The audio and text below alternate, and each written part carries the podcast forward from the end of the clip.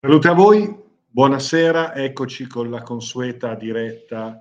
del martedì alle ore 18, durante la quale registro l'audio che viene caricato sulle piattaforme podcast Podbean e Spotify,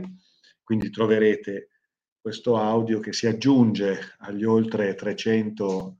podcast con i quali rispondo alle vostre domande e trattiamo gli argomenti che ci stanno a cuore, che tanto ci appassionano. Eh, vi eh, invito a, a Terni l'8 marzo, venerdì 8 marzo alle 18 alla libreria Feltrinelli per la presentazione del mio libro Ipsos 93, l'esoterismo di una nuova era, che viene tra l'altro ripubblicato da Macro Edizioni, e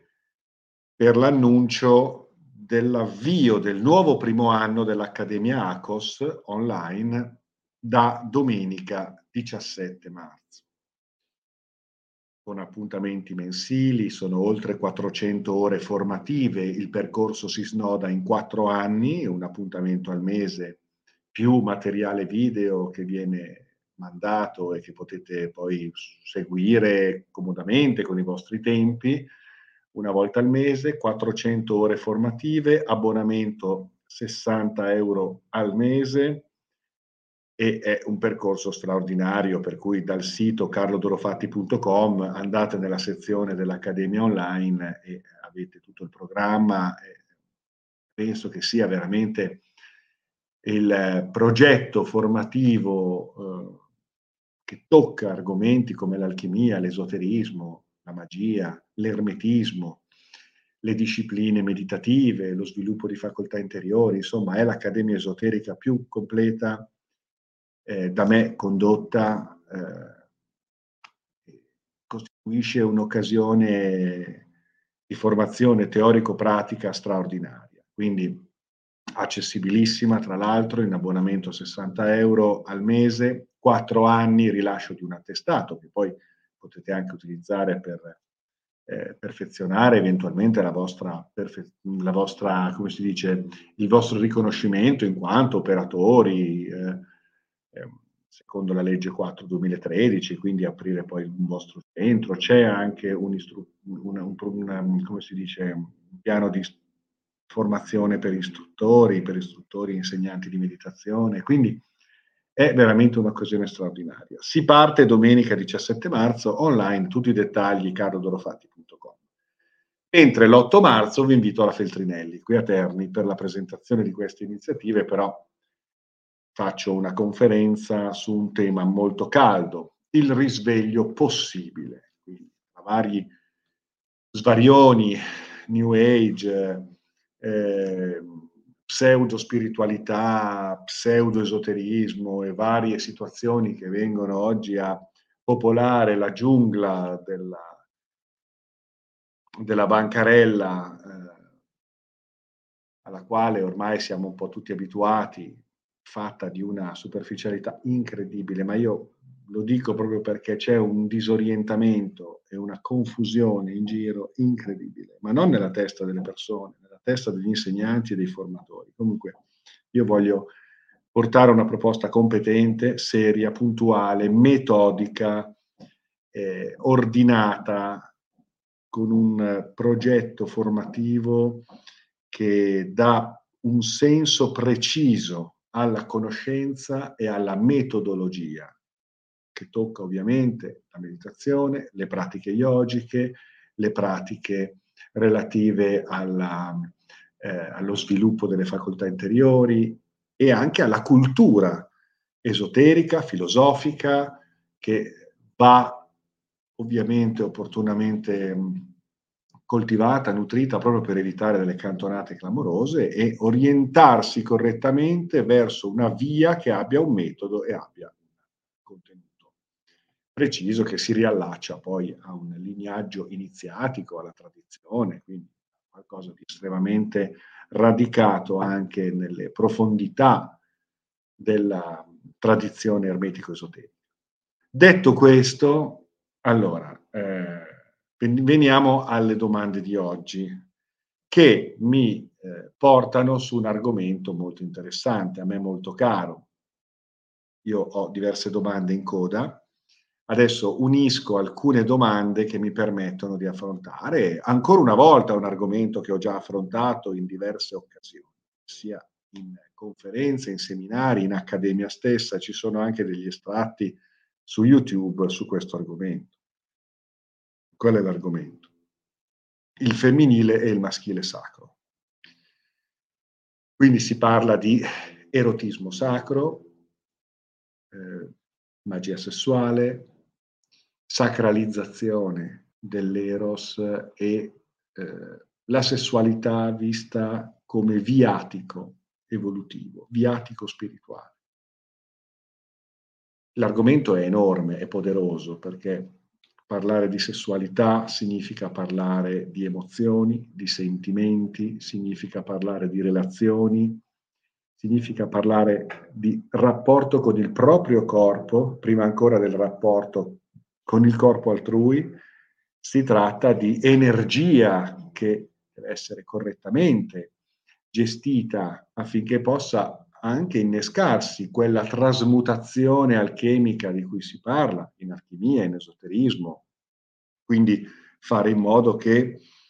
la sessualità e l'energia sessuale possa costituire quella base vitale per poter veramente irrorare di energia le nostre facoltà più profonde, quindi risvegliare una sensibilità latente che eh, è riconducibile effettivamente alla nostra natura superiore, alla nostra natura divina. Quindi un'energia, una forza che può essere gestita, può essere orientata verso una finalità evolutiva che trascende quelle che possono essere poi le necessità umane riproduttive o legate al piacere o legate al mondo dei sentimenti e delle relazioni. In particolare quando parliamo di sessualità, di sentimenti, è chiaro che bisogna eh, fare un discorso molto, molto ampio, molto profondo, perché oggi ci sono tantissimi elementi di intossicazione delle relazioni, nel rapporto con se stessi, con gli altri, poi questo si riflette nella propria dimensione sessuale. Tutto questo viene ovviamente poi a collegarsi con quelle che possono essere traumatiche infantili, o legate all'educazione, eh, l'ambiente familiare, l'ambiente scolastico, il contesto culturale, il contesto religioso anche, naturalmente, che ci ha messo lo zampino eh, per quello che è una distorsione anche del nostro rapporto con la sessualità, soprattutto tra la sessualità e la dimensione spirituale, creando poi delle dicotomie, delle dissociazioni che creano poi sensi di colpa, ipocrisie, clandestinità, dipendenza, dipendenza da pornografia, oppure eh, comportamenti deviati, disturbati nella dimensione del sentimento, della relazione e della sessualità. In tutto questo l'eros eh, si perde nei meandri di, di distopie eh, malate e mal gestite tra rivalse, eh, sfoghi, eh, rivendicazioni gestite in modo convulso, dispersioni energetiche clamorose non ci permettono effettivamente poi di mettere in leva quell'energia, quel sentimento, quella forza che è eros, che è amore e che di fatto rappresenta un viatico verso la beatitudine, l'illuminazione e la realizzazione della grande opera, per dirla come la direbbero gli alchimisti. Quindi, eh, quando si parla di maschile e di femminile, bisogna poi andare oltre gli stereotipi e del femminile e del maschile e di quel femminile che per emanciparsi e rivendicare il proprio ruolo, anziché indagare il femminile e la propria natura femminile, compete con l'uomo, compete con il maschile e quindi non parliamo più di donne che rivendicano la loro femminilità, ma parliamo di uomini che in qualche modo competono con, con il maschio. Non è lì poi la effettiva liberazione, emancipazione della donna, del femminile. Tra l'altro oggigiorno siamo in un, viviamo in un clima di eh, sradicamento identitario, grave confusione, eh, per cui eh, la teoria del gender, la fluidità, ecco, tutto questo va nella direzione di una confusione identitaria, di una ehm, alienazione rispetto alla propria natura, rispetto a quello che può essere il principio del maschile il principio del femminile, essere donna, essere uomo. Eh, ma non tanto perché eh, non possa esserci anche un'esperienza più ampia, quindi eterosessuale, omosessuale, eh, eh, so io, libera. Eh, io non ho un tabù, non, ho, eh, non sono soggetto a moralismi eh, di alcun tipo, per cui credo che ci possano essere diverse formule attraverso le quali l'amore e la sessualità può declinarsi sia in funzione terapeutica, sia in funzione di processo di consapevolezza di sé, sia anche come processo evolutivo e anche come processo esplorativo. Per cui ci possono essere le formule più diverse, eh, dal contenimento all'espressione monogamica, poligamica, poliandrica, eh, codificata all'interno di scelte precise, oppure libera in una relazione ampia con eh, le dimensioni anche spontanee di una, di una sessualità o di un sentimento anche eventualmente svincolato da da contratti e codici, oppure al contrario affinità elettive che permettano di eh, so, addensare un, un, un, rapporto importante che può essere bello proprio nella sua esclusività e da lì eh, produrre anche delle, delle evoluzioni anche sul piano spirituale. Ci possono essere varie vie, eh. in alchimia, nei tantra si parla di via umida, via secca, via monastica, via eh, ierogamica, eh, laddove veramente l'energia della sessualità è la base di una distillazione di energie vitali eh, che permettono effettivamente di eh, riconnettersi al senso dell'unità e irrorare, rivitalizzandole, facoltà profonde che possono essere risvegliate e appartengono alla nostra natura divina. Questo è un discorso bellissimo, tocca il tantrismo, tocca, ripeto, la magia sessuale, tocca i miti, tocca tantissimi aspetti della nostra realtà. Oggi in un momento veramente tragico per tutto questo, non c'è un'educazione al sentimento, non c'è un'educazione sessuale adeguata, ma anche nella nel rispetto di quelle che possono essere scelte le più diverse, c'è una gran confusione, propagandata, strumentalizzata poi per fini ideologici, politici o per finalità di, di, di manipolazione, di controllo, di indebolimento della società umana, per cui abbiamo un disorientamento piuttosto che una ricomposizione consapevole di una sessualità anche ampia, esplorativa, libera da tutti i punti di vista. Qui non confondiamo quello che può essere in questo momento l'idea del, del, gender, della fluidità o del rispetto anche ovviamente delle scelte più diverse con quello che sta succedendo. Qui, c'è, qui c'è una, un, in realtà una manipolazione che va invece a ribadire tutta una serie di problematiche, laddove non ci siano le va a creare. Eh, per cui ci troviamo di fronte ad uno scenario eh, veramente imbarazzante dal punto di vista della consapevolezza sentimentale e della consapevolezza sessuale. Questo poi dà origine a fenomenologie inquietanti, fino, fi, persino criminali. Ecco. Eh, recuperare il senso di tutto questo, quindi la sacralità dell'eros, l'archetipo del femminile e l'archetipo del maschile, veicolato dall'uomo, veicolato dalla donna in quanto ognuno di noi, uomini e donne, hanno in sé entrambi i principi, poi vengono veicolati nella modalità della donna e nella modalità dell'uomo, e, ehm, però questi principi sono contenuti in noi e possono essere ricomposti, reintegrati. Ecco il mito dell'androgino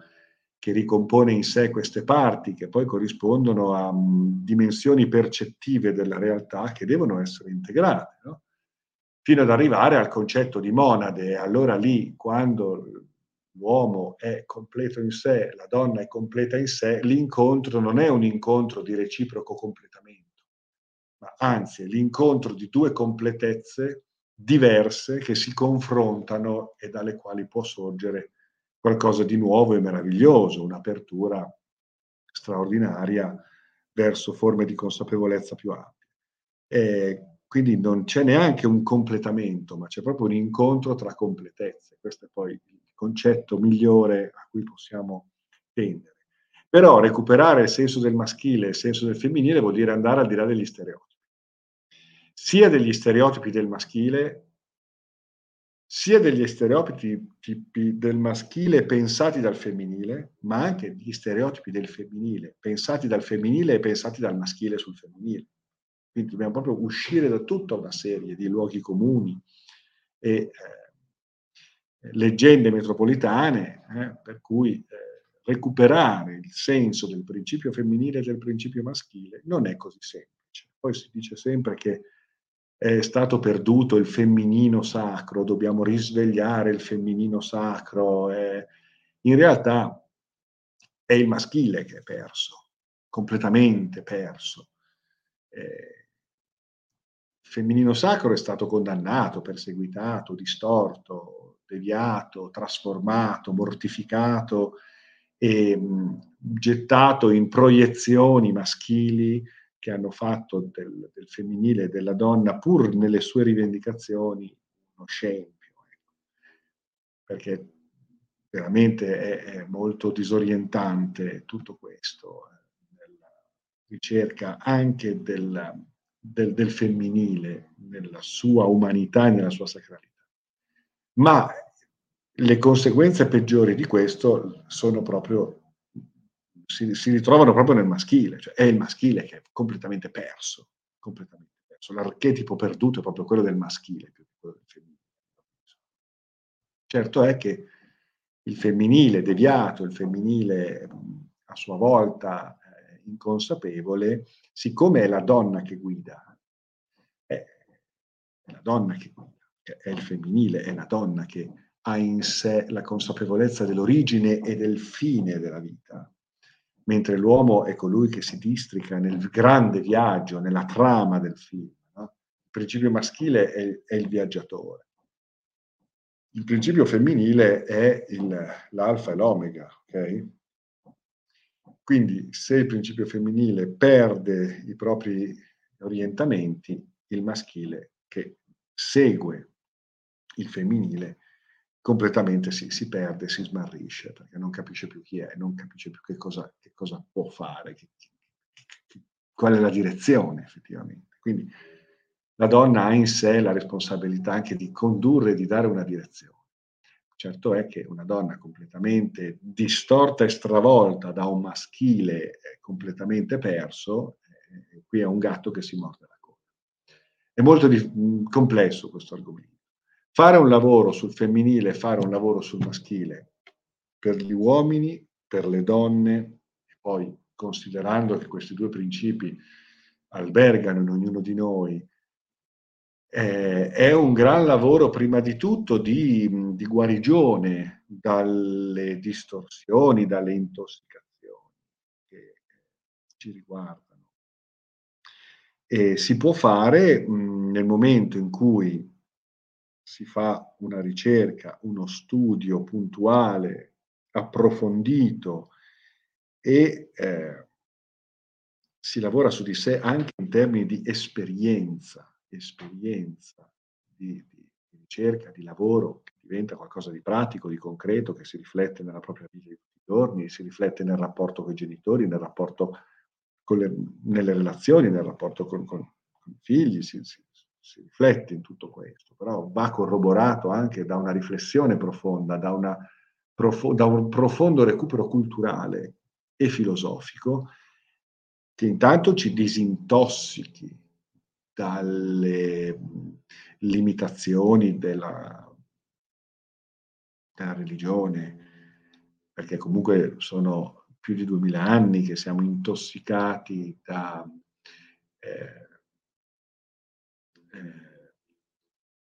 un modo di vedere eh, l'uomo, un modo di vedere la donna, un modo di vedere il mondo, un modo di vedere il sesso, un modo di vedere l'unione eh, completamente eh, devastanti rispetto alla, alla, natura delle cose. aspetti devastanti che hanno creato conseguenze devastanti. Per cui eh, intanto bisogna scrollarsi di dosso tutta una serie di elementi che giungono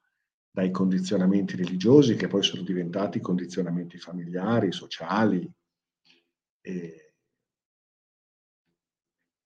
dando poi origine a fenomeni completamente fuori controllo, fenomeni di ipocrisia, fenomeni di eh, pornografia, fenomeni di dispersione e, e, poi tutta la fenomenologia del narcisismo, tutta la fenomenologia delle relazioni tossiche, fino ad arrivare poi alle, agli aspetti più criminali di tutto questo. Non mi riferisco solo agli omicidi, ai femminicidi, ma mi riferisco anche proprio alla percezione del mondo. Eh, laddove eh, veramente eh, vengono eh, strumentalizzate anche le propagandate rivendicazioni eh, femminili o quello che può essere il mondo eh, dell'omosessualità o della transessualità. In realtà è tutto propagandato e asservito a logiche di potere molto subdole, molto scaltre, in realtà ribadire tutta una serie di posizioni di potere ben precise.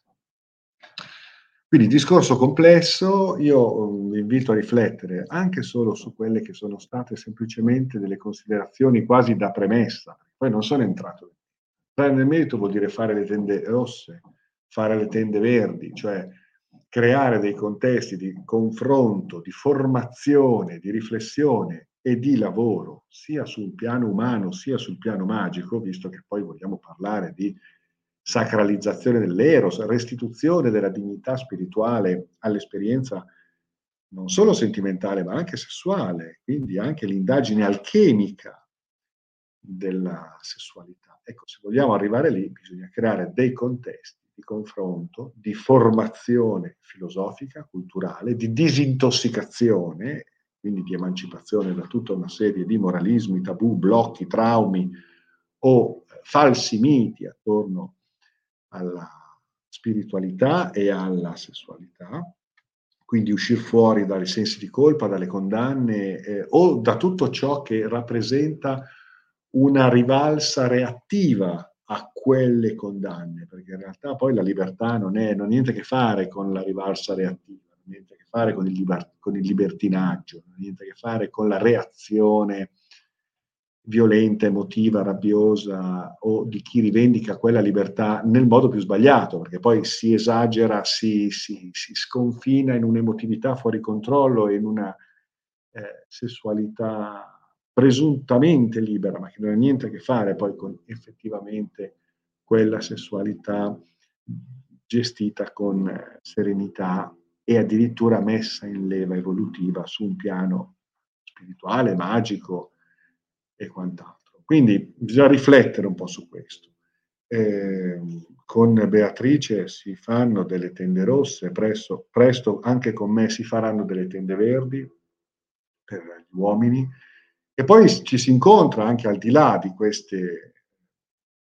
questi contesti di confronto precisi per poi entrare nel merito, cosiddette tende d'oro, laddove poi c'è un confronto costruttivo